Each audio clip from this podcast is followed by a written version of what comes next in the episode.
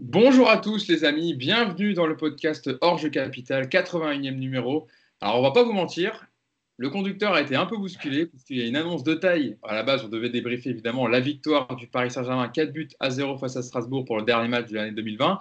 Mais une information est arrivée ce matin, c'est on a appris le limogeage de Thomas Tourel. Euh, Thomas Tourel, le coach allemand, n'est plus l'entraîneur du Paris Saint-Germain qui a été annoncé tout d'abord par Bild, puis repris par les médias français. On va donc évidemment consacrer notre podcast au départ de l'entraîneur allemand. Et pour parler de tout ça, je vais présenter mon équipe de choc qui était déjà avec moi en début de semaine pour débriefer le match de Lille. Tout d'abord, Mousse. Comment ça va, Mousse? Alors là, euh, une annonce qui a fait l'effet d'une bombe. Hein. Du coup, on a, on a un peu tout bouleversé. Hein. Bah ouais, ouais, ça va, ça va. Bah écoute, euh, une petite pensée quand même pour le coach, hein. Euh, le coach Thomas, on va, Thomas Tuchel, pardon, on va, on va y revenir. C'est, on s'y attendait un peu hein, au vu des déclarations, des résultats, etc. Mais Ouais, c'est toujours ça fait toujours un petit pincement au cœur, même si j'étais pas un grand fan de, de, ce coach. Euh, bon, voilà, c'est quand même triste. Yassine Amel qui est également avec nous. Yass, comment tu as accueilli la nouvelle? Ah, toi, t'es pas triste. moi, je, moi, je vais être clair et net. Moi, j'ai de penser pour personne je m'en fous. C'est-à-dire chacun fait son travail. mais je te dis, voilà, je préfère être clair. Chacun fait ah, son ah, J'ai voulu, j'ai voulu, j'ai voulu faire le mec gentil, sympa. Ah. Il a rendu les angles. Euh, non, non, mais Yas, Yas, et, et c'est pour ça mais... qu'on t'aime sur le podcast, et que tu es franc. Oui. Si tu penses comme ça, tu dis comme ça. Voilà, il était payé pour faire, pour faire son métier. À un moment donné, ça passe plus. Voilà, ils vont, ils vont, il va pas être à la rue. Ils vont lui donner ce qu'ils lui doivent. Donc, euh, bah voilà, merci pour ce que tu as fait. Et puis, ciao, bon courage. Quoi. Qui n'a pas de cœur, Yacine. Nicolas Puravo qui termine la bande avec nous. Comment ça va, Nico? Et toi, comment tu as accueilli cette nouvelle? Déjà, je suis choqué de voir à quel point Yacine n'a pas de cœur. voilà, merci, euh, merci Nico. Alors que moi, moi, ça m'embête pour lui, mais alors par contre, qu'est-ce que je suis content pour nous? Ah, donc euh, je, vois, je vois plutôt de la joie du côté du, podcast hein, ce matin, vous le voyez. Au visage des, chroniqueurs qui vont être avec moi pendant tout, ce podcast. évidemment, donc on va revenir, euh, on va revenir sur le, départ de Thomas Tourel et pourquoi on en est arrivé là, en mettant en parallèle aussi les déclarations qu'il a faites euh, aux, médias allemands euh, hier et qui annonçaient peut-être la fin prématurée de Thomas Tourel. On reviendra évidemment dessus parce que ça vient évidemment s'ajouter à ce départ. Donc, je vous le disais, sur les informations, le journal allemand Bild confirme ensuite par la presse française, l'entraîneur allemand Thomas Tourel a été limogé du Paris Saint-Germain Thomas Torel, à qui il restait six mois de mois de contrat, c'est une énorme annonce hein, quand même qui tombe ce jeudi 24 décembre. Elle est, pour, le moins inattendue, en tout cas dans le timing, parce que euh, le PSG, on va dire pour replacer un peu le contexte, a malgré les difficultés en Ligue des Champions cette saison, a terminé premier de sa poule. Là hier, certes, il y a eu la défaite à Lyon qui a, je pense, entaché le bilan de Thomas Torel, qui termine quand même euh, la, moitié de saison avec quatre défaites en championnat depuis le début de l'RQSI, c'était cinq défaites le maximum en championnat. il y a ce nul contre Lille. Et euh, l'état actuel du Paris Saint-Germain, c'est que le Paris Saint-Germain est troisième de Ligue 1, certes à un point de Lyon, mais je pense que ça fait un peu tâche aussi. Et c'est pourquoi les dirigeants du Paris Saint-Germain ont décidé de, passer à l'action et de se séparer de l'entraîneur allemand. il y a plusieurs choses. Il y a plusieurs choses. Ils avaient, bon, déjà, on, se rappelle du parcours au final 8, évidemment. Il avait été conforté à ce moment-là parce que c'est le premier entraîneur qui avait emmené cette équipe en finale de Ligue des Champions sous l'ère QSI.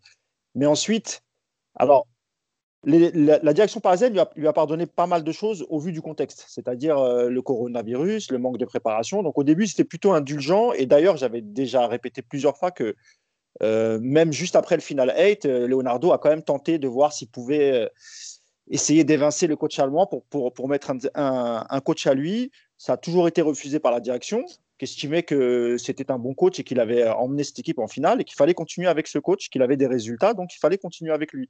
Simplement, euh, il y, a beaucoup, il y a eu beaucoup trop de défaites dans cette première partie de saison et ce ne sont pas des défaites anodines. Ce sont des défaites contre les, entre guillemets, les gros du championnat. Donc, euh, je pense qu'au euh, PSG, surtout vis-à-vis du président Nasser, la défaite à Marseille, elle a fait mal. la défaite contre Marseille, pardon, au Parc, elle a fait mal. Mais il y a aussi la défaite contre Lyon qui a fait très très mal. les défaites en Ligue des Champions, la qualité de jeu, et ça c'est plus Leonardo. tous ces éléments et je vous l'avais dit la, semaine dernière qu'il avait une épée Damoclès euh, sur la tête, l'ami euh, Tuchel. Et euh, il était aussi probable qu'il se fasse licencier pendant la trêve. Il a eu deux résultats positifs ces derniers temps, contre Lorient et, contre, Strasbourg hier, pardon. Simplement, le PSG est troisième à la trêve. Et c'est alors si vous prenez tous ces éléments, même si c'est une année particulière, à, Doha, on n'a pas du tout apprécié ça. Et il y a aussi, il y a aussi les, critiques de Thomas Tuchel vis-à-vis de, de, la direction sportive et du recrutement qui avaient déjà agacé. Et c'est à ce moment-là déjà que Leonardo avait encore demandé euh, la tête de Leonardo, qui avait à l'époque été refusée euh, après ses déclarations. Et il a, il a donné une, dernière entrevue hier euh, pour un média allemand où il a, bon, entre les lignes, on a bien compris qu'il critiquait un peu la gestion du, club et la direction sportive par la même occasion. Donc je ne pense pas que ce soit l'interview qui ait mis un coup de grâce euh, à la carrière de Thomas Tuchel au, Paris Saint-Germain. Je pense que c'était déjà dans les tuyaux. Ça n'a fait que conforter en fait euh, la décision qu'ont pris, je pense, de concert Leonardo plus, plus Nasser et, tout l'état-major à Doha. Voilà. On a parlé souvent, Yacine, du, départ de, Thomas Tourel hein, depuis le début de saison par rapport à ses résultats, par rapport à son management, par rapport à ses déclarations d'après-match. On avait parlé aussi, Nico, je me rappelle, avait parlé de la trêve de novembre où il aurait fallu licencier pendant cette trêve internationale parce que tu avais le temps de repartir avec un nouveau coach. Est-ce que Yacine, par rapport à tous ces éléments, euh, son départ devenait inéluctable? Euh, Oui, mais euh, alors, c'est toujours pareil, c'est-à-dire que là, on dit oui avec plus de facilité parce qu'il est officiellement plus là. Bon, malgré tout, nous, on n'a jamais, on s'est jamais caché de dire que on trouvait que l'aventure arrivait au bout, qu'il fallait à un moment donné donner un nouveau souffle, qu'il y avait des choses qui passaient plus. Euh, moi, ce que je pense surtout, c'est que euh, je l'ai. Et la chance de nos podcasts, c'est qu'ils restent dans le temps. Donc, moi, dès la fin du mois d'août, j'avais dit que dans son comportement, il était en train de chercher à se faire virer. Et ma théorie reste la même, c'est que pour moi, dans l'idée, c'est toujours mieux pour un coach de se faire virer comme ça en disant Moi, j'ai été premier en, poule de Ligue des Champions. Je suis allé en finale de Ligue des Champions au mois d'août. Je suis premier de ma poule. Je suis à un point de, la première place du championnat de France. Franchement, en gros, moi, j'ai rien à me reprocher. Euh, il me vire. C'est pas, je suis pas 12e à 3 points du premier relégable. Je suis pas euh, reversé en Europa League. Il a le beau rôle.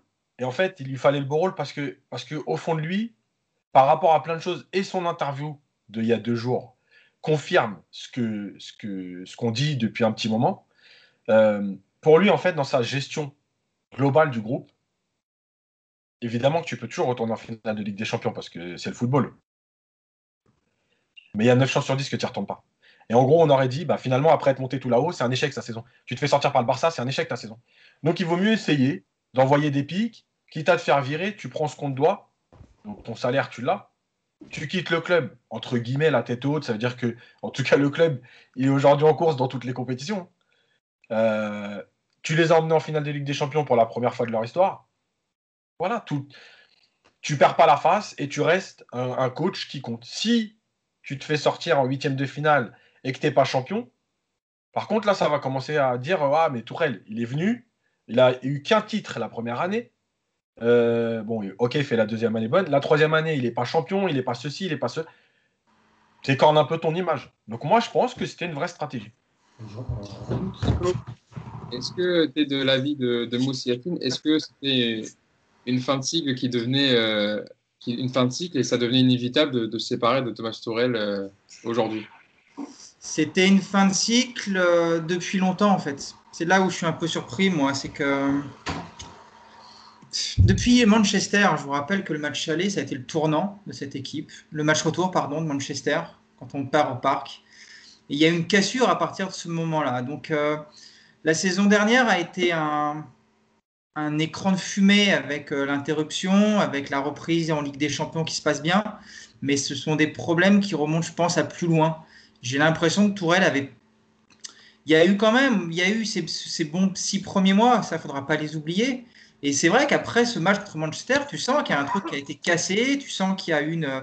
Les idées passaient moins, il a moins réussi à, je sais pas ce qui s'est passé dans ce groupe, mais euh, c'est pas c'est pas quelque chose qui remonte à quelques semaines, même même comme le disait Yacine, au mois d'août. Moi, j'ai le sentiment que ça fait quand même euh, plus longtemps que ça. Ça fait plus d'un an que qu'on sent que ça descend, que la qualité de jeu est moins bonne, que qu'il n'arrive pas à gérer ce, groupe euh, avec les, les Neymar, Mbappé qui, prennent trop de place et qui il sait pas comment gérer ça. Euh, il y, a, y, a, plein de facteurs. Je crois qu'on on va on va en reparler. Il n'est pas responsable de tout, mais mais voilà, j'ai quand même le sentiment que ça fait presque bientôt deux ans maintenant que, que, ça part dans tous les sens avec Tourelle et que, et que c'était inéluctable au bout d'un moment que ça se finisse comme ça. Et encore une fois, aussi pareil, Yacine l'a dit, je ne comprends pas qu'on ait attendu aussi longtemps vraiment pour, pour s'en séparer, parce que ce que nous on voit de l'extérieur, je pense que ça se sent encore plus dans le groupe, que ce soit au niveau des joueurs, au niveau du staff, au niveau des dirigeants. Et euh, au moins, ils le font. Ça, je trouve que c'est une bonne chose. Mais euh, est-ce qu'on n'a pas perdu euh, six mois, par exemple, sur cette saison? Est-ce que c'est pas. Est-ce que voilà, il y, a une perte de temps, j'ai le sentiment quand même. Yacine. Juste par rapport à la perte de temps, moi, je suis, évidemment d'accord avec Nico, mais je pense qu'il y, a plusieurs choses. Alors, il y a le côté crise sanitaire, manque d'argent et tout à un moment donné qui a dû rentrer en compte, ça, n'y a pas de problème. Il y a le côté, on a fait une finale de Ligue des Champions, c'était un choix de Doha, on en avait parlé dans plusieurs podcasts. Il était donc à un moment donné improbable pour Doha de virer l'entraîneur qui t'emmène pour la première fois en finale de Ligue des Champions. Mais je pense surtout, moi, qu'il y a la jurisprudence euh, Ancelotti. Ça veut dire que depuis l'affaire Ancelotti, en fait, le PSG euh, ne peut plus se permettre de licencier des coachs comme ça, euh, ou en tout cas de laisser courir une rumeur, etc. Parce que parce qu'il le paye quand même malgré tout Ancelotti. Tout le monde reste persuadé. Alors, on ne le saura jamais que Ancelotti serait resté peut-être deux ans de plus euh, le PSG aurait une autre progression, un autre parcours, etc. Et, je pense que dans la réflexion, c'est parce qu'il faut toujours s'imaginer que les autres entraîneurs le voient, ça. Donc quand tu vas négocier avec un autre entraîneur euh, à qui t'annonce que tu vas virer ton coach pour grossir le trait, qui est premier en championnat, premier en Ligue des Champions, qui a fait finale il y a trois mois, et que tu es en train de lui dire euh, on négocie avec toi parce qu'on va le virer, tu vois, les mecs, ils se disent bon, c'est peut-être un club un peu de ouf. Quoi. Euh, on va peut-être pas y aller comme ça parce que tu gagnes bien ta vie, mais à un moment donné, au bout de trois mois, tu peux sauter. Donc, euh, il y a aussi ça, je pense, qui rentre en ligne de, compte. Et justement, Yacine, tu parles de ça et vous parlez des déclarations faites par Thomas Torel sur son poste euh, en tant qu'entraîneur du Paris Saint-Germain. Donc, je vais vous les rappeler quand même, pour, on en parlait tout à l'heure. Donc, c'est dans une interview à la chaîne allemande Sport 1.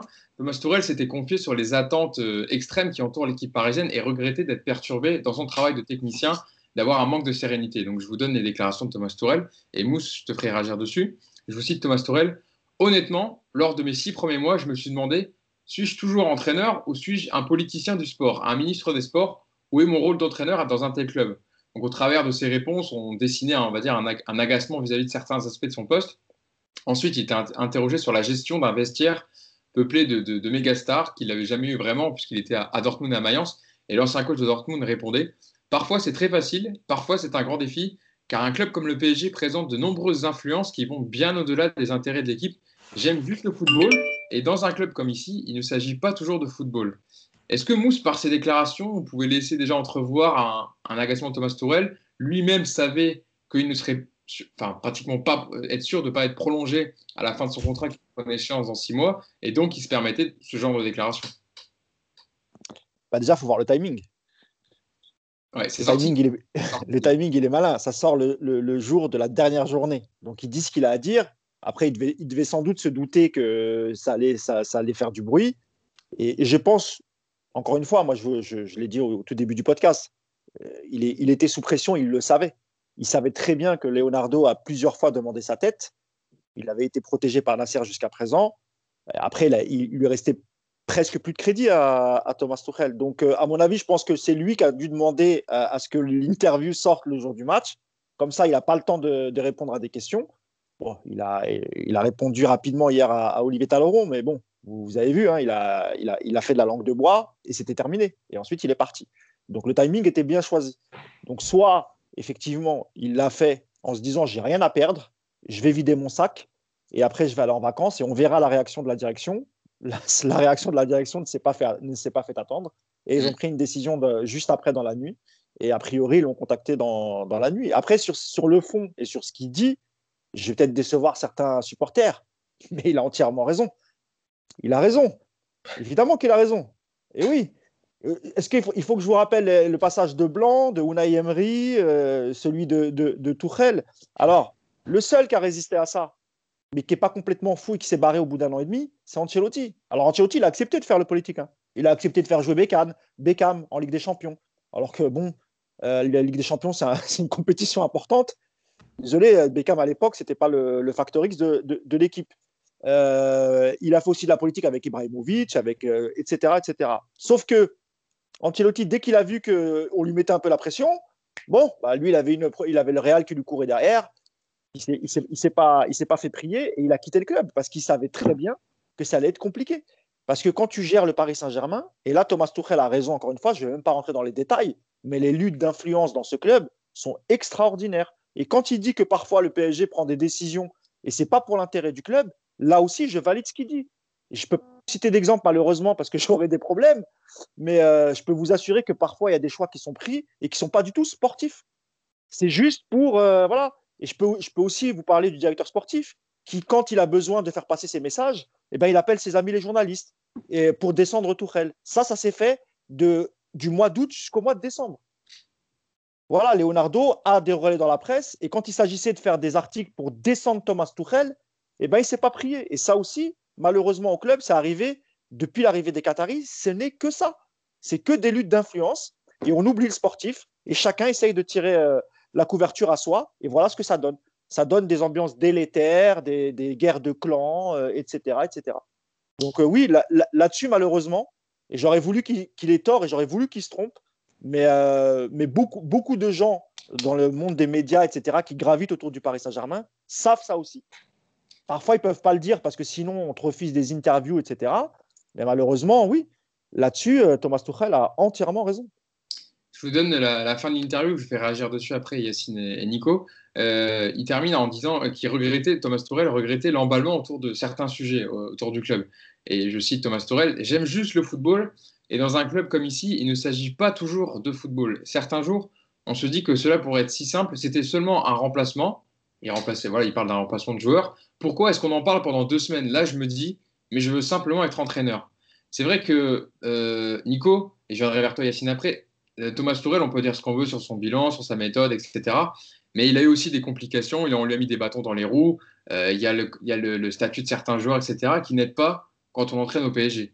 Et en plus, c'est problèmes politiques, comme le rappelait Mousse.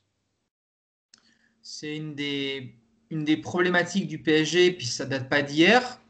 Après, il le savait en arrivant à Paris. Moi, je suis toujours, euh, toujours surpris, encore une fois, par le contraste entre ces premiers mois et, la suite de l'aventure. Et je ne veux pas croire qu'il n'y a que l'arrivée de Leonardo euh, qui, explique tout ça. Euh, moi, je vais rester sur ce que je vois au niveau de la gestion du groupe. Ah.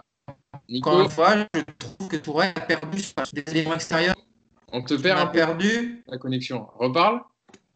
Tu m'entends Tu m'entends pas Ouais, c'est bon là. C'est bon, tu peux, tu peux reprendre ton propos. Donc euh, oui, je disais que c'est, à mon avis, il n'y a, pas, a pas que Leonardo qui, qui, a, qui a savonné la planche. Il, ah a aussi des hein. responsabilités.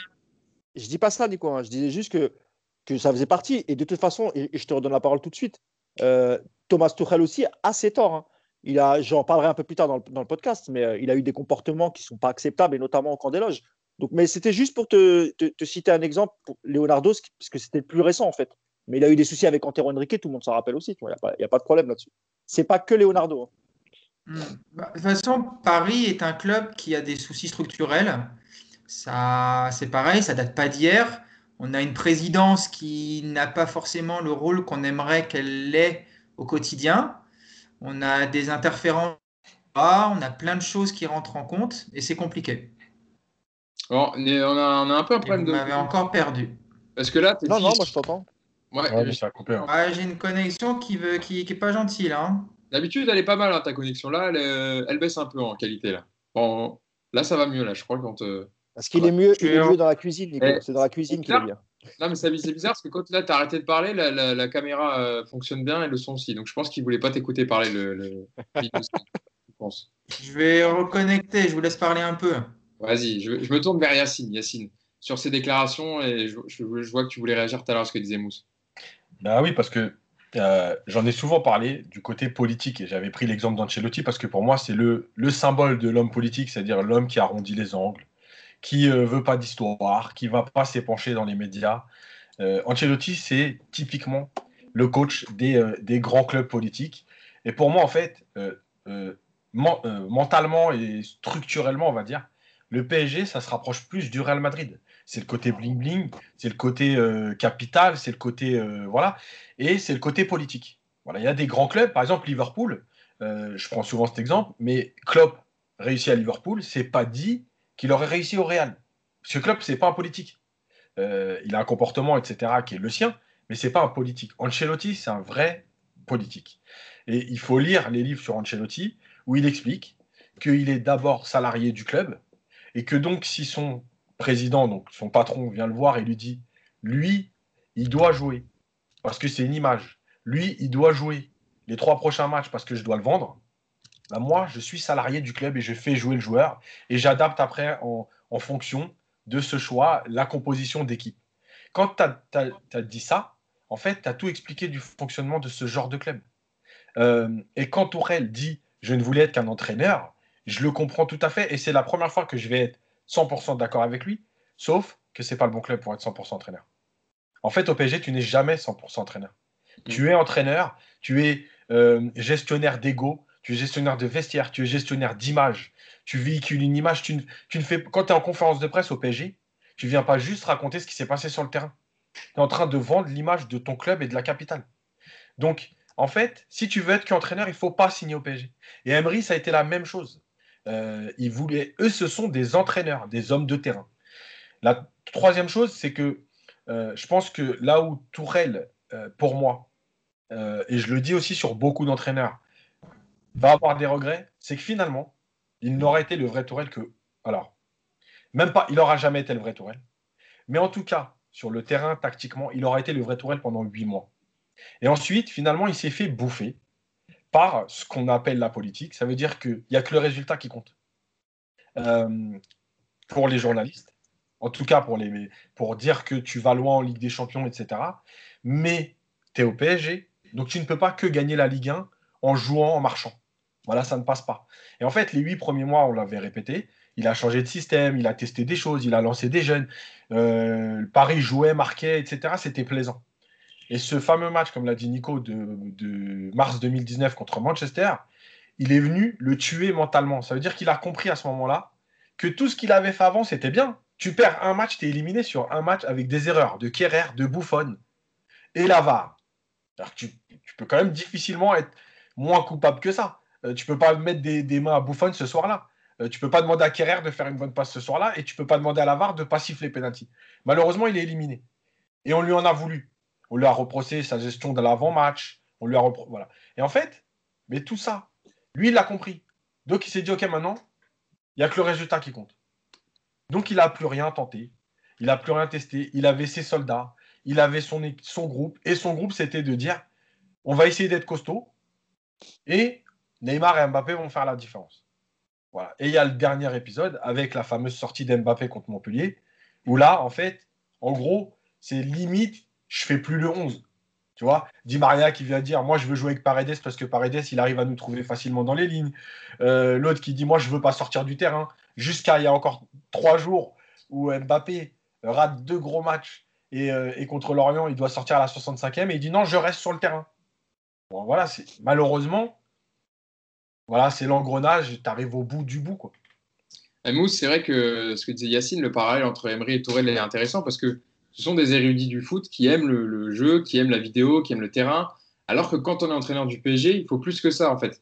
Ça fait partie du job quand tu es entraîneur du Paris Saint-Germain, c'est qu'il faut intégrer cette partie politique et les pressions qu'il peut y avoir derrière toi. Et ça, souvent, les entraîneurs ne l'apprennent ou ne le ressentent que quand ils sont vraiment dans la peau de l'entraîneur du Paris Saint-Germain. Ouais, puis c'est un club particulier. Il n'y a pas de. Tu vois, l'actionnaire est, peu présent, voire jamais. Et quand je dis l'actionnaire, je parle des, gens qui sont à Doha. Euh, il y a un président qui est, totalement absent, donc qui n'est jamais à Paris, qui est, toujours entre Londres et Doha, donc qui, n'est pas là au quotidien pour, euh, pour voir la, la, gestion du club, comment c'est géré. Et donc, du coup, quand tu as un directeur sportif, et eh ben, le directeur sportif, c'est comme s'il faisait tous les boulots il est président, il est directeur de la com, il est directeur sportif, parce que au-dessus, il n'y a plus personne en fait. Et donc, et, si tu t'entends mal avec le directeur sportif, c'est compliqué. Et, ces, derniers temps, alors euh, là, je parle que de Thomas Tuchel, parce que Emery avec Enrique, que ce soit avec Enrique et les temps, c'était pas l'amour fou, mais il y avait du respect, il y avait, il y avait de la communication, ça, parlait. Et ensuite, quand, euh, quand Tuchel est arrivé, ça a clashé tout de suite avec Enrique, et du coup, ils ont passé une très très mauvaise année. Et comme, comme Doha avait choisi Tuchel, bah, ils ont préféré se séparer d'Enrique. Et puis on a vu après avec, euh, avec Leonardo comment ça s'est passé. Donc évidemment que pour un coach, c'est compliqué parce que tu n'as pas de. Voilà, le, lien, le, lien, le seul lien hiérarchique que tu as, c'est ton directeur sportif. Si par mm. malheur tu t'entends mal avec lui, c'est terminé. C'est mm. fini. Et là, ça fait six mois qu'ils ne se parlent plus. Donc, tu, comment tu veux faire? Et donc, la Tourelle, comme l'a dit Yacine, bah, il s'est dit de toute façon, qu'est-ce que j'ai à perdre? Je, je, sais que je ne vais pas être renouvelé. Donc, autant, autant faire ce que, ce que je veux. Et il a fait ce qu'il voulait. Il s'est rattrapé hein, vers la fin. Je, je, trouvais que vers la fin, il s'est plus recadré sur le foot. Mais vraiment, entre septembre on va dire à la fin du mercato, parce qu'il n'était pas content du mercato, jusqu'à aller euh, le match retour peut-être jusqu'à Leipzig, euh, face à Leipzig, pardon. Bon, là, il s'est remis un peu les mains dedans parce que voilà, peut-être par fatalisme ou pour se dire bon bah je suis là, je suis là, autant faire le job. Mais avant, ce qui s'était passé, c'est quelque chose que tu peux pas avoir ça dans un club comme le, Paris Saint-Germain qui prétend à gagner euh, la Ligue des Champions. C'est très compliqué. Donc, et ça sera aussi compliqué pour son, pour son prédécesseur. Et si, on parle de la presse de, de, de Pochettino, voilà, du prochain, pardon. Euh, oui, pardon, excuse-moi. de son successeur, pardon. de son successeur. Euh, on verra comment ça se passe. Mais tu vois, un, coach comme, euh, comme Pochettino, c'est un jeune coach comme Tourelle, c'est un peu les mêmes profils quand même, tu vois. On va, en, parler, on va en parler Et à mon avis, et, j'en termine là, et à mon avis, si vraiment c'est Pochettino, là aussi, c'est pas un choix de Leonardo. Donc moi, je prédis déjà à l'avance le départ de Leonardo l'été prochain on, en parlera tout à l'heure. On parlera du successeur potentiel pour remplacer Thomas. Et non pas du prédécesseur. Oui, effectivement. Euh, Nico, c'est vrai que ces problèmes euh, structurels, euh, comme tu en parlais aussi, le fait qu'en plus Nasser Al-Khelaifi ne soit pas présent pour gérer un peu les problèmes au quotidien et que donc la mauvaise entente entre Leonardo et Tourelle est un peu rejaillie sur le terrain, c'est vrai que quand on est entraîneur du Paris Saint-Germain, comme Thomas Tourelle, on peut s'y perdre et avoir aussi, voilà, c'est pas ses défauts de communication, mais se perdre et ne plus parler de football et parler tout le temps des problèmes politiques. Alors que quand on est entraîneur, on doit être focalisé sur le terrain et les joueurs. Et au final, quand on est au PSG, quand on répond aux journalistes, quand on répond aux conférences de presse, et eh ben on s'égare de temps en temps. Et c'est pour ça aussi, et on l'a dit souvent dans le podcast, que Thomas Tourel, des fois, euh, se perdait un peu dans ses analyses d'après-match, peut-être aussi liées à cette partie euh, politique. Ouais, j'ai plus de connexion là. Je vais essayer de revenir. Je vais laisser ah, Mousse répondre à ma place là. Non, on t'entend. Hein ouais, mais alors moi j'ai des gros soucis là. Je suis en train d'essayer de trouver une solution là. Je vous laisse un peu la main du coup.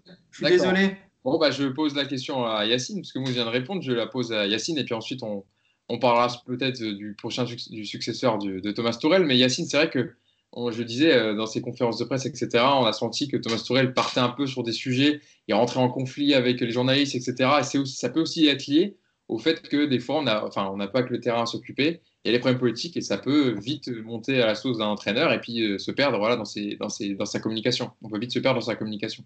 En fait, en fait quand il se perd, c'est euh, c'est toujours compliqué de l'analyser, mais en fait, c'est plutôt un message de dire je ne peux pas tout dire, mais moi, je sais, ce qui se passe. Et vous me saoulez avec vos questions, en fait. Vous cherchez toujours des trucs à dire, mais en fait, vous ne savez pas tout ce qui se passe. Et moi, je ne peux pas le dire non plus parce que malgré tout, il est salarié du club. Donc, euh, voilà, s'il pouvait dire, eh, fermez-la. Voilà. Arrêtez de me saouler, salut, il n'y a pas de conférence de presse aujourd'hui. pris entre deux étaux, quoi. Voilà. Mais en même temps, c'est son travail, donc il est obligé de répondre. Euh, le problème, c'est que, en fait, quand tu, quand tu, tu l'as dit tout à l'heure, euh, quand tu as posé la question à Mousse, est-ce qu'ils s'en rendent compte quand ils arrivent? En fait, ils s'en rendent pas compte quand ils arrivent. Mais ils pensent toujours être capables de maîtriser ce qu'on euh, tout le monde le sait, les clubs politiques, les clubs moins politiques, euh, les clubs plus travailleurs, familiaux, etc. Quand tu arrives au PSG ou au Real, tout le monde va te dire oui, oui, je sais, c'est ça, faut être un politique, mais il n'y a pas de problème. À un moment donné, le terrain prend le dessus. En fait, c'est ça leur erreur. C'est de croire qu'à un moment donné, le terrain prend le dessus. Mais ça n'arrive jamais, ça. Euh, si, ça arrive quand tu vas gagner la Ligue des Champions. Le jour où tu gagnes la Ligue des Champions, oui, le terrain aura pris le dessus. Mais crois-moi que trois semaines après, quand tu as repris le championnat, on l'a oublié la Ligue des Champions. Euh, le foot, c'est comme ça. Et, c'est pareil pour, pour plein de choses. C'est-à-dire que là, aujourd'hui, on parle du licenciement de Tourelle.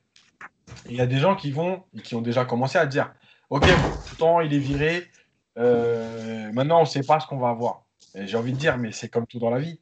Euh, si on te disait demain, euh, tu vas faire telle étude et tu vas gagner 12 000 euros par mois, évidemment, je ne choisirais pas faire deux études. Mais personne ne peut savoir ce que ça va donner. Et c'est comme avec ta femme, tu te mets avec une, avec une femme, avant de te marier, tu ne sais pas si ça va marcher. Et puis un jour, ça ne marche pas, et ben tu la quittes. Euh, tu te dis pas, ah ouais, mais vas-y, je vais peut-être pas la quitter parce que même si ça va mal, je sais pas ce que je vais me taper derrière. Ben non, tu, tu la quittes et puis c'est tout. C'est la vie qui est comme ça. On fait, des, choix, on prend des risques. Bah ouais, le PSG à un moment donné, ils ont senti que c'était plus possible. Voilà, bah oui, Pochettino, en tout cas, c'est un, un, bon choix dans ce qu'il a montré à Tottenham malgré tout dans le jeu. Encore une fois, je connais déjà d'avance les reproches qui vont être faits, mais il n'y avait pas de star. Ok, pas de problème. Bah, on verra. En tout cas, lui, il connaît le club. Il en a juste été le capitaine. Euh, dans les années où c'était un petit peu plus compliqué qu'aujourd'hui, euh, il n'a pas vécu les meilleures années du PSG. Euh, voilà, c'est un mec qui, est intelligent, qui, propose un football, en tout cas qui proposait jusqu'à aujourd'hui, un football. Yacine, c'est ce qu'on disait aussi de Thomas Tuchel à Dortmund. Enfin, quand, quand on l'a annoncé au PSG, on disait Ah ouais, il a, il a, fait du bon boulot à Dortmund, dans le jeu, etc. C'est pour ça, tout à l'heure, je te dis, c'est un peu les mêmes profils finalement. L'avantage de Pochettino, c'est qu'il connaît le club. Oui, oui, bien sûr. Voilà. Même si c'était. Mais, mais c'est pas, c'est pas le même club. Tu, oui, bien sûr. Mais, ce qu'il a connu, c'est complètement différent d'aujourd'hui. Mais malgré tout, le PSG, même à l'époque, c'était déjà politique. bien sûr, bien sûr. Juste les gars, je voudrais faire. Nico, est-ce que tu nous entends bien? Ouais, c'est mieux là. Ah oui, c'est beaucoup mieux. Euh, alors, je voulais te faire réagir avant qu'on parle, parce que Yacine et Mousse sont pressés de parler de Pochettino. Parce que je vois, j'ai même pas lancé le, débat du successeur qui rentre dedans, mais évidemment, c'est normal parce que c'est la jour. Euh, Nico, pour terminer sur, sur Thomas Tourel un peu et la partie politique, est-ce que, je, disais, je sais pas si tu as entendu ma question, c'est est-ce que quand on arrive en tant qu'entraîneur du Paris Saint-Germain, on, ne sait pas qu'il va y avoir toute cette attente, toute cette pression autour de, de soi et qu'on doit gérer autant de problèmes sportifs que de problèmes extra-sportifs et qui rend compliqué la tâche de certains entraîneurs? Ce que Carlo Ancelotti a su faire parce qu'il avait cette dimension où il sait gérer les égaux des stars et il sait gérer les vestiaires. Et peut-être que Thomas Tourel n'avait pas. Bah, Après, lui, il avait choisi en arrivant une, une, méthode euh, basée sur les câlins, sur la grande confiance, sur les compliments. Ça a bien pris et j'ai quand même le sentiment que le vestiaire, euh, et ça se comprend vu qu'ils sont quasi en roue libre, on leur, passe tout. Donc euh, le vestiaire est toujours derrière Tourelle.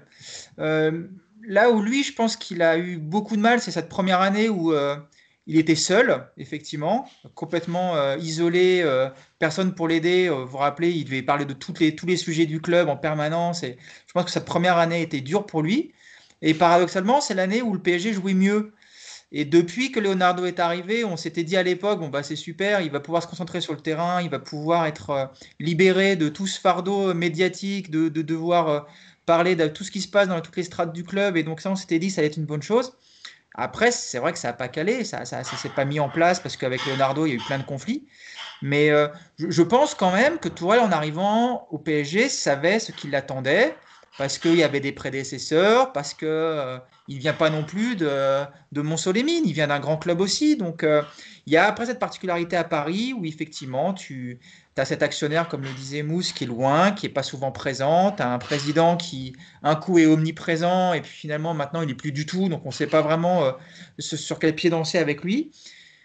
Tout ça, quand tu vas prendre après, je pense que Tourelle, de toute façon, il va, il va, il va s'expliquer, et puis il va, il va balancer hein, de toute manière. Et, euh, il faut reconnaître que quand tu mets tous les trucs à gérer pour un entraîneur à Paris, c'est vrai que ça doit être pesant.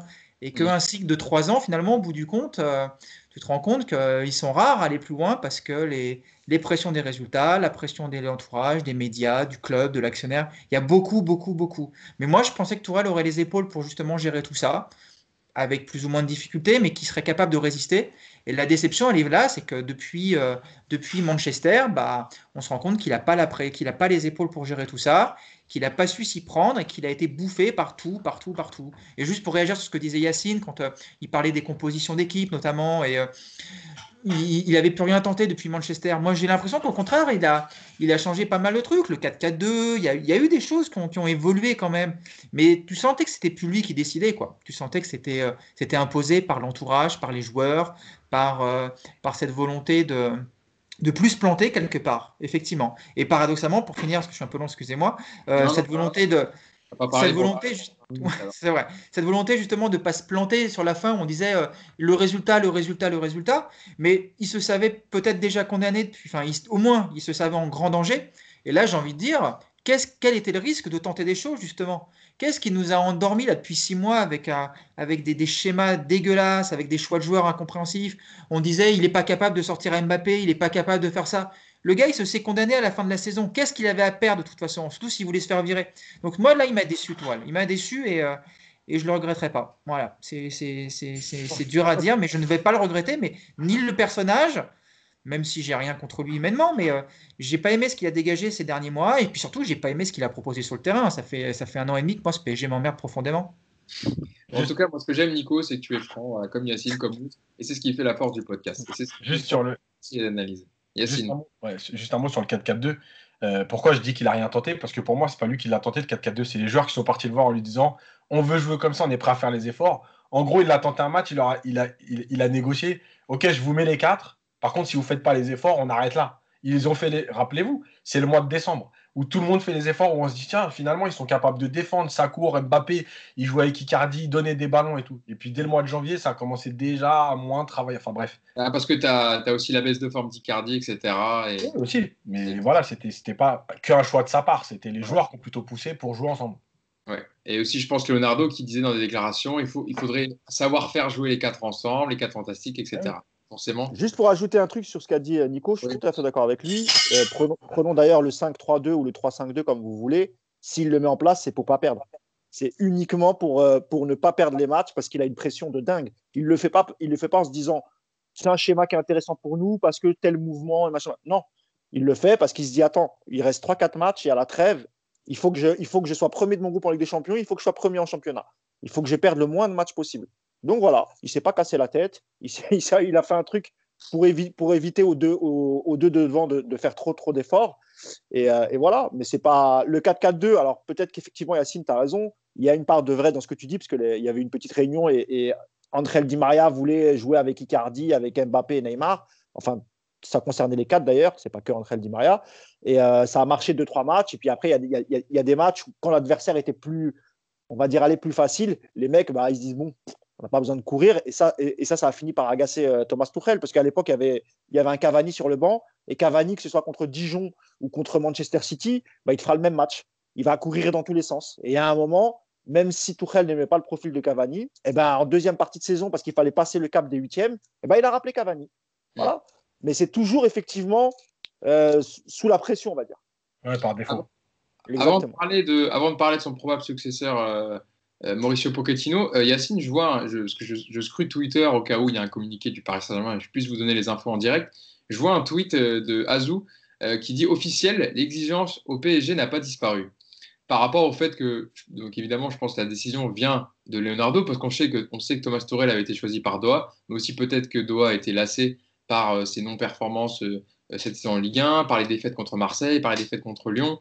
Est-ce que Yacine, c'est aussi, enfin, c'est facile de dire ça une fois qu'il est licencié, mais le retour de, l'exigence, on va dire, avec que, Leonardo était, enfin, a, licencié, enfin, a choisi de licencier Tourelle avec les, dirigeants parce qu'il fallait le faire et qu'il euh, ne pouvait plus voir ce qu'il voyait du Paris Saint-Germain depuis le début de saison. Non, moi je pense que ce n'est pas une question d'exigence, c'est une question d'image. Je pense que l'image, elle est plus importante. C'est-à-dire que tout ce qu'a dit Tourelle depuis septembre sur le mercato, en matraquant le club, en matraquant Leonardo, même s'il avait raison, il y en a qui ont le droit de penser qu'il avait raison. Il n'y a pas de problème. Hein. Moi, le mercato, je le jugerai à la fin. Et pour l'instant, euh, c'est mitigé. Il y a des joueurs qui sont bien et des joueurs qui sont moins bien. Bref, il n'y a pas de problème. Moi, je ne suis pas un supporter de Leonardo. Encore une fois, je leur dis, comme pour les joueurs, moi, je suis supporter du PSG. Donc, euh, voilà. Le truc, c'est qu'il a matraqué le club, il a matraqué Leonardo. Euh, et là, il avait déjà recommencé tout doucement à arriver, puisqu'on rentre dans une nouvelle période de mercato, à dire mais il va nous falloir du renfort et je veux un défenseur central en plus. Et je... on était reparti. Euh, et donc, moi, je pense que plus que l'exigence, pour moi, l'exigence, elle vient en deuxième. Euh, encore une fois, Paris est qualifié en Ligue des Champions premier de sa poule et à un point de la tête de la Ligue 1. Tu es en course dans tout, tu pas à la rue, il n'y a pas d'urgence. Euh, tu, tu, fais les mêmes résultats que Lyon, tu les bats au match retour, tu passes devant. Donc il n'y a, y a, rien du tout. Donc moi je pense réellement que c'est plus une question d'image euh, en gros, et de toutes ces petites interviews qui viennent à chaque fois remettre une couche. Et le club politique. Alors, encore une fois, c'est la dernière, elle, date d'il y a deux jours. Donc, euh, euh, ils n'ont pas négocié avec le nouvel entraîneur il y a deux jours. Mais ça, plus ça, plus ça, plus ça. Et la dernière, elle vient dire, bah, vous voyez, là, on était reparti encore, il faut arrêter. Voilà, mm. tu peux pas cracher sur le club ou, ou, mettre tout le temps des tacs, des tacs, des tacs, des tacs en permanence. C'est quand même ton employé. Mm. Ton employeur plutôt. Parce que... employeur. Pour, pour, pour, terminer l'interview de, Thomas Tourel, il avait terminé par dire que, en parlant de son avenir, Thomas Tourel avait dit partout il y a un demi-terrain pour entraîner un lecteur de DVD pour regarder des vidéos sur le, choix de son futur club. Parce qu'on l'annonce un peu aussi du côté de Manchester United. Donc on verra euh, où rebondira l'ami Thomas Torel, mais à mon avis, il ne manquera pas de propositions. Passons à son probable successeur. On en parlait un peu en surface avec euh, Yacine Emous, qui était impatient de parler de Mauricio Pochettino. Mauricio Pochettino, qui est évidemment l'ancien entraîneur de Tottenham, où il est passé euh, au club londonien entre 2014 et 2019, où il a fait une finale de Ligue des Champions, où il a fait grandir le club, où il a fait naître des joueurs, etc. je, pense à Gareth Bale, je pense à Harry Kane. Euh, il a fait avec un, avec un club où il n'a pas pu beaucoup recruter parce qu'on le sait, euh, le président Lévy n'est pas un, gros consommateur de joueurs et voilà, il y a aussi l'achat du nouveau stade, etc. Euh, pour faire un peu son bilan à Mauricio Pochettino, il a entraîné à l'Espagnol Barcelone, il a entraîné à Southampton, il a entraîné à Tottenham, mais surtout, Yacine le disait, il a aussi joué au Paris Saint-Germain et ça c'est important parce qu'il est arrivé en janvier 2001. Vous vous souvenez, pour renforcer la défense centrale, Luis Fernandez avait été le chercher du côté de l'Espagnol de Barcelone, l'homme aux cheveux longs. Euh, Nico, ce choix de, Mauricio Pochettino qui est annoncé à peu près par, tous les médias français hein, euh, euh, après l'annonce du départ de Thomas Tourel, est-ce que pour toi c'est le bon choix ou c'est un peu du profil de, Thomas Tourel, un entraîneur qui aime le jeu, qui sait faire jouer ses équipes, mais peut-être qui n'a pas qui n'a pas entraîné des clubs avec, avec, de la, avec beaucoup de politique et des gros égaux à l'intérieur du vestiaire? Compliqué hein, la question, mais bon. Ouais, est-ce que c'est obligé, de la poser. Hein. Pour être un peu dans la provoque, est-ce que c'est le bon choix? J'ai envie de dire oui, parce qu'à partir du moment où tu remplaces Tourelle, c'est forcément de toute façon un bon choix. Donc sur du court terme, je pense que ça va être une bonne chose. On va finir la saison avec un, avec un entraîneur qui va apporter du sang neuf, qui va apporter des nouvelles idées. On sait comment ça se passe dans ces cas-là. Les joueurs, ils ont toujours euh, tout à prouver. Donc, euh, à court terme, je pense que c'est de toute manière une bonne chose qu'il arrive. Après, est-ce que Pochettino va lui être capable, euh, là où Tourelle, Emery, même Ancelotti ont échoué, c'est difficile à dire. Peut-être qu'un profil plus, euh, plus autoritaire comme un, Allegri aurait, à mon, à, mon sens, c'était un petit peu plus profitable.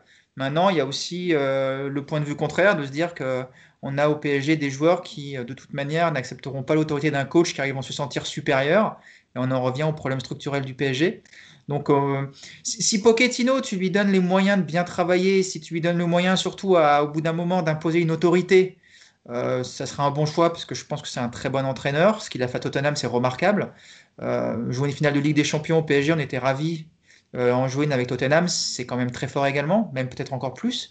Donc je pense que oui, de ce point de vue-là, c'est un entraîneur qui, en tout cas, moi, me donne envie de, le voir arriver, de, voir ce qu'il va proposer.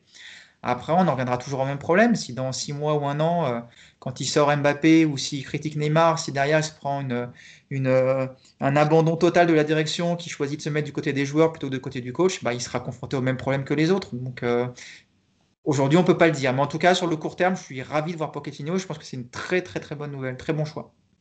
Yacine, euh, par rapport au problème qu'on parle depuis tout à l'heure, est-ce que, euh, je te demanderai ton avis évidemment sur Pochettino, tu en as parlé un peu tout à l'heure, mais pourras approfondir si tu veux, mais est-ce qu'il n'aurait pas fallu un coach comme Massimiliano Allegri, qu'on a souvent annoncé du côté du Paris Saint-Germain, lui qui a le, standing euh, institution avec la Juventus Turin, qui sait gérer les gros égos dans le vestiaire?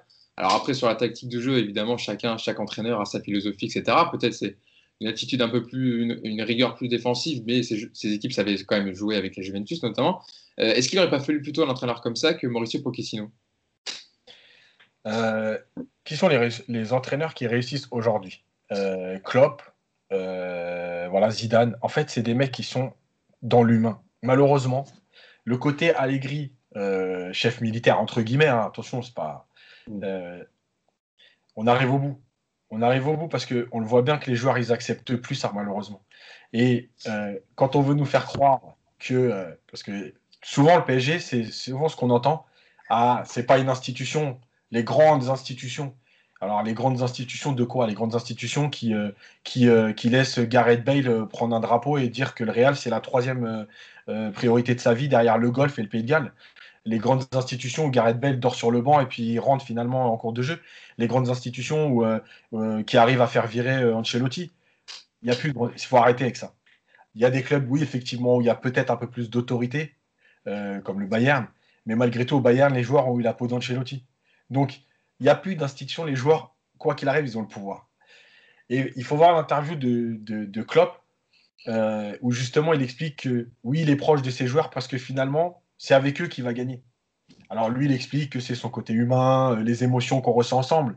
Mais en vérité, c'est qu'aujourd'hui, si tu te mets au-dessus de ton groupe comme un Capello, euh, c'était, c'était le credo de Capello, hein. le chef militaire, c'est carré, c'est moi qui décide, c'est comme ça qu'on joue.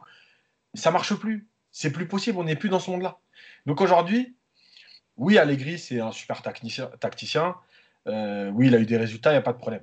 Moi, malheureusement, je ne pense pas que ce soit aujourd'hui le profil des futurs entraîneurs. Euh, et je pense que Pochettino, il est plus proche de ça. Et l'avantage de Pochettino aussi, c'est qu'il l'a montré à Tottenham. En gros, il s'adapte aux joueurs qu'on lui donne. Parce qu'il ne faut pas oublier que ce n'est pas Pochettino qui a fait le, marché, c'est Lévy, lui, c'est lui qui décide dans son club. Donc, donc lui, il s'adapte.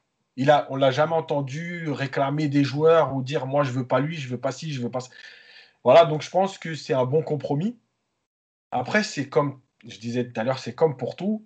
Oui, c'est dans trois mois qu'on dira si c'est un bon choix ou pas.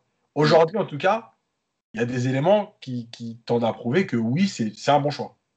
Et c'est vrai que sur le système à l'anglaise, Mousse, euh, Yacine en parlait, c'est vrai que contrairement au Paris Saint-Germain, les, enfin, les, les, la, la, structure du Paris Saint-Germain n'est pas du tout pareil parce qu'en Angleterre, les propriétaires, souvent, il y a, l'entraîneur et puis direct le propriétaire. Euh, qui décide de tout, des transferts, euh, voilà, de, la politique du club. Alors qu'en France, on a souvent un directeur sportif, un président, puis un propriétaire. Ça dépend un peu, évidemment, le cas de certains clubs, mais c'est vrai que si, euh, Thomas, si Mauricio Pochettino arrive au Paris Saint-Germain, ce ne sera pas la, même structure, on va dire, qu'au que PSG. Dans le management. Tottenham, tu veux dire? Pardon? Oui, j'ai dit Tottenham. Pardon, pardon Tottenham. Ouais, mais en fait, il a tout dit, Yacine. C'est-à-dire que c'est c'est alors c'est pas encore officiel pour Pochettino, hein. c'est le nom qui revient le plus, donc on va, on va quand même rester prudent, mais c'est vrai que c'est le, le nom ce matin euh, qu'on annonce le plus dans la presse. Il y a eu même si à un moment il y a eu la rumeur Thiago Motta, mais je croyais pas trop, sait-on jamais, mais euh, mais c'est vrai que c'est plutôt intelligent parce que le comme, comme l'a dit Yacine, c'est bah déjà à Tottenham c'est le président Lévy qui fait quasiment tout. Donc le coach, il est vraiment concentré sur. Euh, alors sans doute qu'il demande des joueurs, hein, mais je pense pas qu'effectivement, comme Tourelle, il va dire je veux tel joueur de tel club. Je pense que là, on parle de profil et puis ensuite, il fait avec ce qu'on lui donne, quoi, tu vois. Après, sur, euh, sur le choix de Pochettino, si c'est vraiment lui, si c'est vraiment lui, pardon, oui, je suis d'accord avec Yacine. Je pense que un coach autoritaire à la Allegri, je pense qu'avec le vestiaire qu'on a actuellement, ça serait compliqué. Ça serait très compliqué. On l'a vu, euh, on l'a vu avec, euh, avec, c'est avec Ronaldo qu'il a eu du mal ah quand il arrive à la Juve. de toute façon, hein la Juve fait le choix de le virer parce que le jeu n'est plus en adéquation avec ce que tout le monde attend. Il y a des résultats. Ouais, mais, en, même temps, euh, Ronaldo, en même temps, Ronaldo, on le connaît aussi un peu. Alors, je dis pas que c'est quelqu'un de caractériel et tout, hein, mais je me rappelle aussi de l'arrivée de Benitez. ça, c'est pareil, Benitez a voulu lui faire travailler les coups francs, d'après ce que j'avais compris. Bah, il ne l'a pas accepté, puis finalement, voilà, il, a pris la porte. C'est pour ça que pour moi, euh, je suis d'accord avec, même si j'aime beaucoup Allegri, à un moment, j'aurais voulu qu'il vienne pour remettre un peu d'ordre, mais finalement, quand tu vois le vestiaire que tu as, alors je pense que ce n'est pas la bonne idée. Et concernant Pochettino, ce qui est bien, bon, déjà, il connaît le club, évidemment. C'est un Argentin. Donc, les Argentins du vestiaire. Et là, je parle de Paredes et Icardi, par exemple. Les, les cartes peuvent être abattues pour lui parce que euh, Paredes, c'est vrai, Leonardo voulait s'en séparer dès son arrivée en 2019. Il y avait encore des rumeurs pour le mercato hivernal. Icardi, il est à la cave. Peut-être qu'en voyant un compatriote arriver, ça peut le remettre, ça, peut le remettre dedans. Il est blessé. en fait, oui, mais ce que je veux dire, c'est que même blessé, pas blessé, on, avait vu son début de saison, même s'il était fatigué. Euh, franchement, c'était un peu chaotique quand même. Euh, tu avais l'impression que le mec, il avait perdu un peu toute motivation et il avait gagné quelques kilos. Donc, euh, c'était un peu compliqué. Et, ce, qui, va se passer là, évidemment, c'est que tout, va être gelé au niveau du mercato. parce que quand un nouveau coach arrive, bah, c'est lui qui, fait une revue d'effectifs, qui, qui, va décider de qui reste, qui doit partir. Donc là aussi, ça va être intéressant de voir euh, avec toutes les recrues de Thomas Tuchel, les Kerrer, les Herrera, Gay, etc. Quid de ces joueurs-là euh, Et puis, le, le, le, fait qu'il soit jeune et ancien joueur, ça aussi, je pense que ça colle, ça va plus coller avec le vestiaire. Euh, comme l'a dit, comme l'a dit Yacine, l'exemple qu'il a cité avec Zidane au Real, c'est tout à fait ça. Donc je pense qu'il peut créer ça, il peut créer un peu ça au PSG avec les, jeunes joueurs, avec des joueurs comme Mbappé, Neymar, etc. Et encore une fois, grosse communauté argentine, ça va l'aider pour l'intégration. Donc, pour le choix, c'est bien. Par contre, selon moi, et à 99%, c'est encore une fois, c'est pas un choix de Leonardo. Pochettino, ça ne peut être qu'un choix de Doha. Et c'est pour ça que moi, je, pense que vraiment, c'est la fin aussi pour Leonardo. C'est la, fin d'un cycle. Ça, sera, ça aura été un tout petit cycle. Mais euh, si vraiment on apprend que c'est Doha qui a choisi Pochettino et que Leonardo n'a pas eu son mot à dire, il n'y aura pas trop de suspense. Je pense qu'il quittera le PSG euh, au terme de la saison. on suivra ça évidemment. Nico, tu voulais réagir? Ouais, ce qui est aussi important avec Pochettino, c'est que il a une philosophie de jeu. Il a un football qui est rien à voir avec celui d'Allegri. Et on sait qu'à Paris, gagner, et c'est peut-être qu'un petit peu oublié Tourelle ces derniers mois, c'est que oui, il faut gagner. Oui, le résultat, la pression autour de ça, je suis, je suis le premier à m'en rendre compte. Mais euh, tu dois aussi jouer au ballon quand tu es à Paris, surtout avec cet effectif-là. Et c'est aussi ce qu'on reproche à Tourelle ces derniers mois, voire même depuis 18 mois, un an, un an et demi, c'est que tu as perdu cette notion de plaisir, de, de, de football spectacle, de tu peux pas te contenter de gagner des matchs quand tu es au PSG et quand tu as un effectif pareil.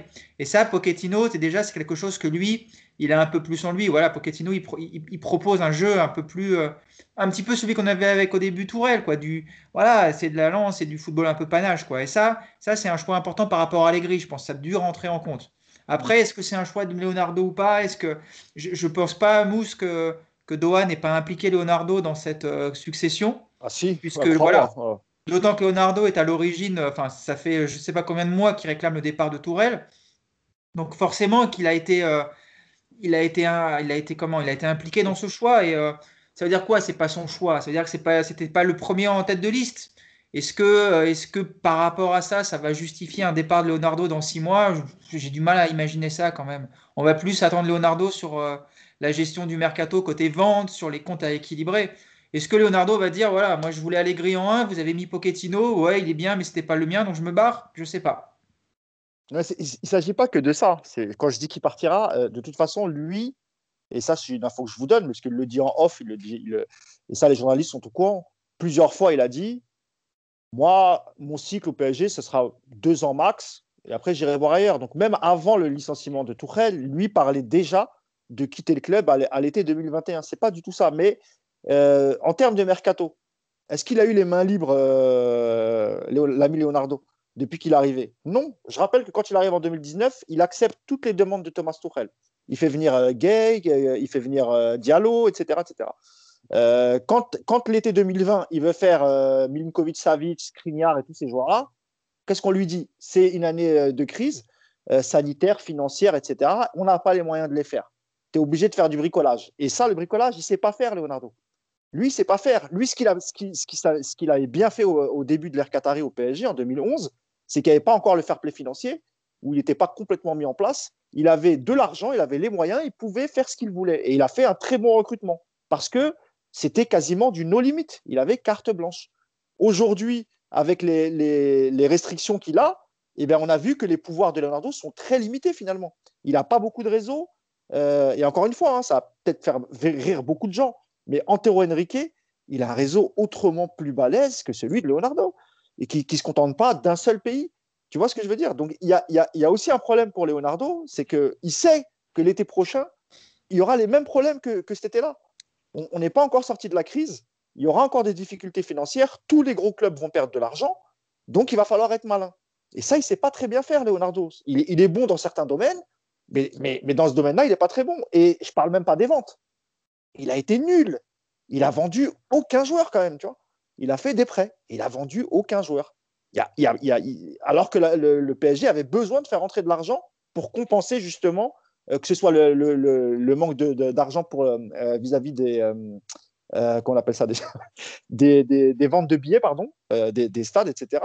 Donc voilà, Leonardo, moi je vous le dis, pour moi c'est pas lui qui a choisi parce que je suis quasiment sûr que s'il avait choisi un coach, je dis pas que c'était Allegri, hein, mais je ne pense pas que ce soit euh, Pochettino. Et, euh, et Pochettino était, était, un joueur déjà à Doha qui plaisait beaucoup parce que finaliste de la Ligue des Champions avec Tottenham, etc. etc. Ok. Yacine, euh, je ne sais pas si tu veux réagir sur ce que dit Mousse. Mais... Moi, il me reste deux minutes. Après, je serai obligé de vous laisser, mais vous pouvez finir sans moi. Bah, après, on aura, je pense qu'on aura fait le tour hein, sur le sujet. Alors, pas de souci. Yacine, on va, bah, on va terminer. Du coup, est-ce que, comme le disait Nico, c'est vrai qu'en plus des résultats, il faudra ramener la manière au Paris Saint-Germain. Et c'est ce qui peut-être a manqué aussi sur, sur ces derniers mois. Oui, c'est pour ça que, effectivement, si dans la liste, alors, les infos qu'on a, en tout cas, les rumeurs, c'était en gros Allegri, Pochettino, Mota. Mota pour le côté ancien joueur euh, très proche aujourd'hui, machin. Il y avait eu un moment aussi euh, Inzaghi de, la Lazio. Ouais, ouais. Ouais, mais bon, comme ils sont encore en Ligue des Champions, ça ne pouvait pas se faire en janvier, quoi. Mais oui, il était, cité dans les noms de l'été dernier. Euh, en gros, en fait, tu as deux choix. C'est un, très pragmatique, qui est dans le résultat et qui a quitté la Juve parce que justement, il n'y avait pas de spectacle. Et même la Juve, dont on explique que la devise de la Juve, c'est la victoire, et la victoire, et que la victoire. bah à un moment donné, ils se sont dit, il va falloir quand même passer un cap dans le jeu. On ne peut pas ne proposer que ça. Euh, et Pochettino qui a, de toute façon, en fait, il faut savoir en fait tout simplement que Pochettino, c'est un disciple de Bielsa. Voilà. Il est dans ce contre-pressing, dans, dans ce déséquilibre, etc. Avec son côté à lui de joueur qui a évolué en Europe, euh, qui euh, a une culture européenne plus importante que celle de Bielsa et qui est moins borné, on va dire, euh, qui est capable d'adapter un peu son style de jeu. Euh, mais malgré tout, c'est euh, des idées qui sont très proches de Bielsa dans tout ce qui est pressing, collectif, etc. Donc, oui. Eh, d'ailleurs, une question, Yacine. Est-ce que tu peux rapidement expliquer dans quel schéma il jouait avec Tottenham? Parce qu'il me semble que c'est du 4-3-3 tout le temps. Hein. en gros, c'est du 4-3-3. Après, il, a il a joué aussi avec trois défenseurs parce qu'il avait quand même, avec Alder Verel, de Vertonghen, il avait trois défenseurs capables de jouer à trois derrière. Euh, mais effectivement, son schéma favori, c'est le 4-3-3. Euh, c'est quand même celui qui a euh, permis à Lucas d'exister enfin en Coupe d'Europe. Faut pas oublier. On se souvient le match contre l'Ajax. Hein voilà.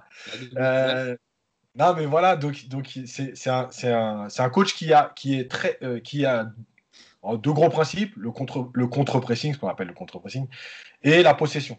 Voilà. Lui, il aime que ses équipes repartent de derrière euh, en passe quand, euh, quand c'est sur des attaques placées. Voilà. Euh, si on devait faire un mélange, ce serait un peu, un peu du Laurent Blanc avec du Emery. Voilà, ce que j'allais dire. entre les deux.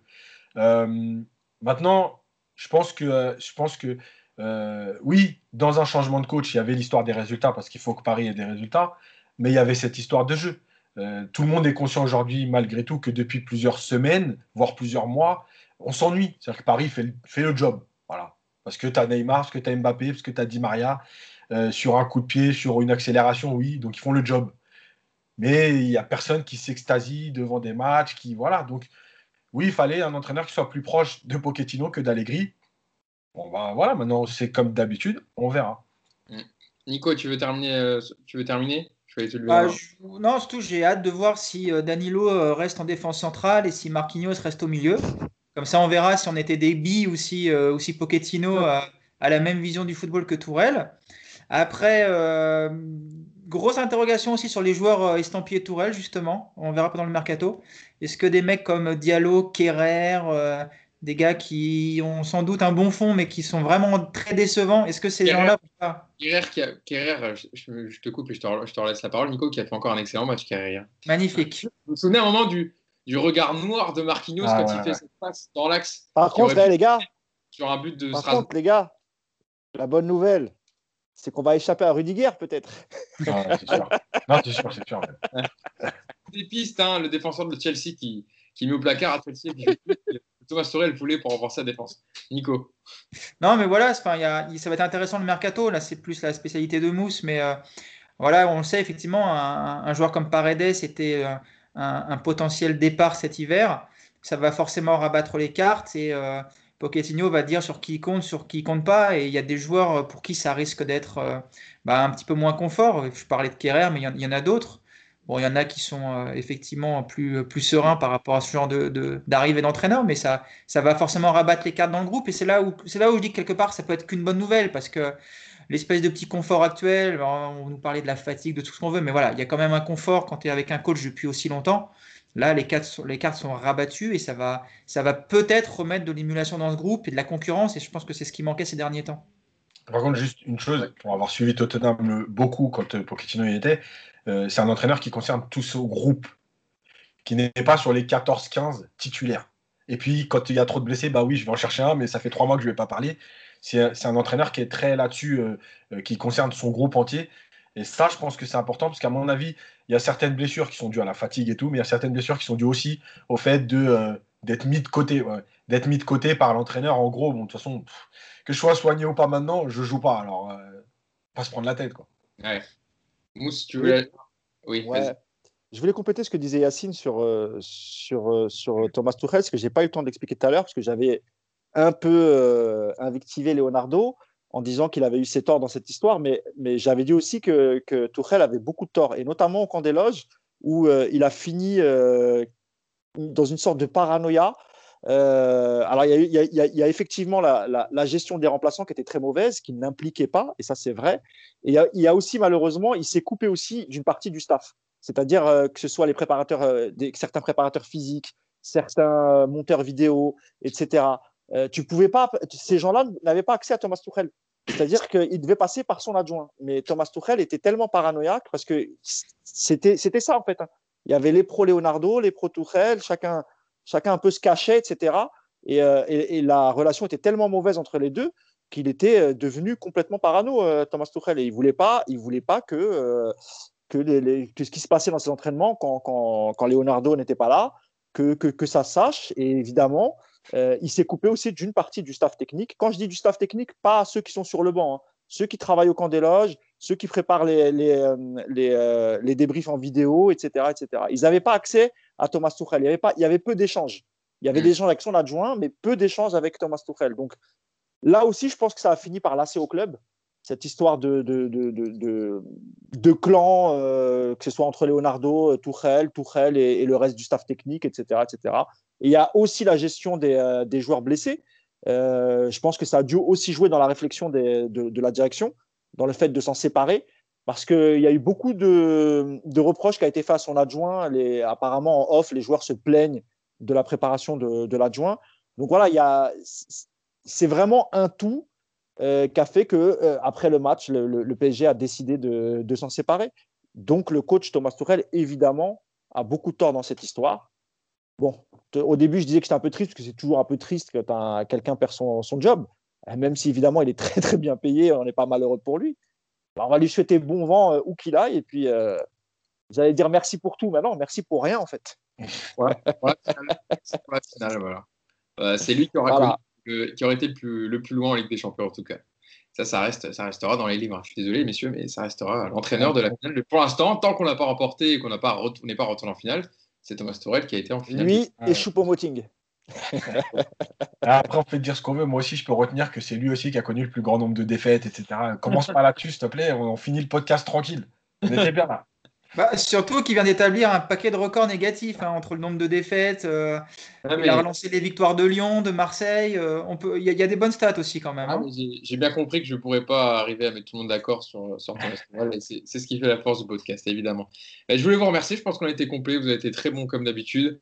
On a, été complet sur, le, dossier du jour et l'actu du jour. Hein, c'est Thomas Tourel donc, qui a été licencié du Paris Saint-Germain, fin de d'aventure, fin de cycle pour l'entraîneur allemand, à qui il restait six mois de contrat. Et donc l'arrivée probable de Mauricio Pochettino, qui, si euh, je vous écoute, remplit toutes les cases idéales pour occuper le poste de nouveau coach du Paris Saint-Germain. Ancien joueur capitaine du club, technicien et tacticien reconnu et respecté, surtout le management des hommes avérés. Je vois sur Twitter que les gens sont plutôt enjoués de l'arrivée de, de Mauricio Pochettino, donc euh, on verra, on suivra évidemment le dossier dans, dans les jours qui arrivent, même peut-être dans les heures qui arrivent. Hein, peut-être que Pochettino va être annoncé aujourd'hui. On verra tout ça. En tout cas, on a été complet pour, pour aujourd'hui. Merci à vous, merci Yacine, merci Mousse, merci Nico encore une fois pour ce podcast de grosse Bonne fête à tous et bonne, fête, à tous les auditeurs. Joyeux Noël. Joyeux Noël. Euh, on voulait faire un bilan d'ailleurs sur le Paris Saint-Germain du début de saison, mais là, avec le départ de Thomas Sorel, je pense que ça, ça chamboule un peu tout. On attendra peut-être l'arrivée du prochain entraîneur pour faire un podcast dessus. J'imagine, messieurs, si vous êtes, d'accord avec moi, on verra tout ça. En tout cas, on va suivre évidemment l'actu du Paris Saint-Germain dans les prochains jours. C'est pas une grande trêve. Hein, le 6 janvier, il y a déjà un match. Ça va, aller, très vite. Hein. Donc, euh, profitez bien des fêtes de Noël avec votre famille, profitez des fêtes de fin d'année. Et puis, on se dit à la prochaine. Salut tout le monde. Ciao, ciao. Ciao. Allez.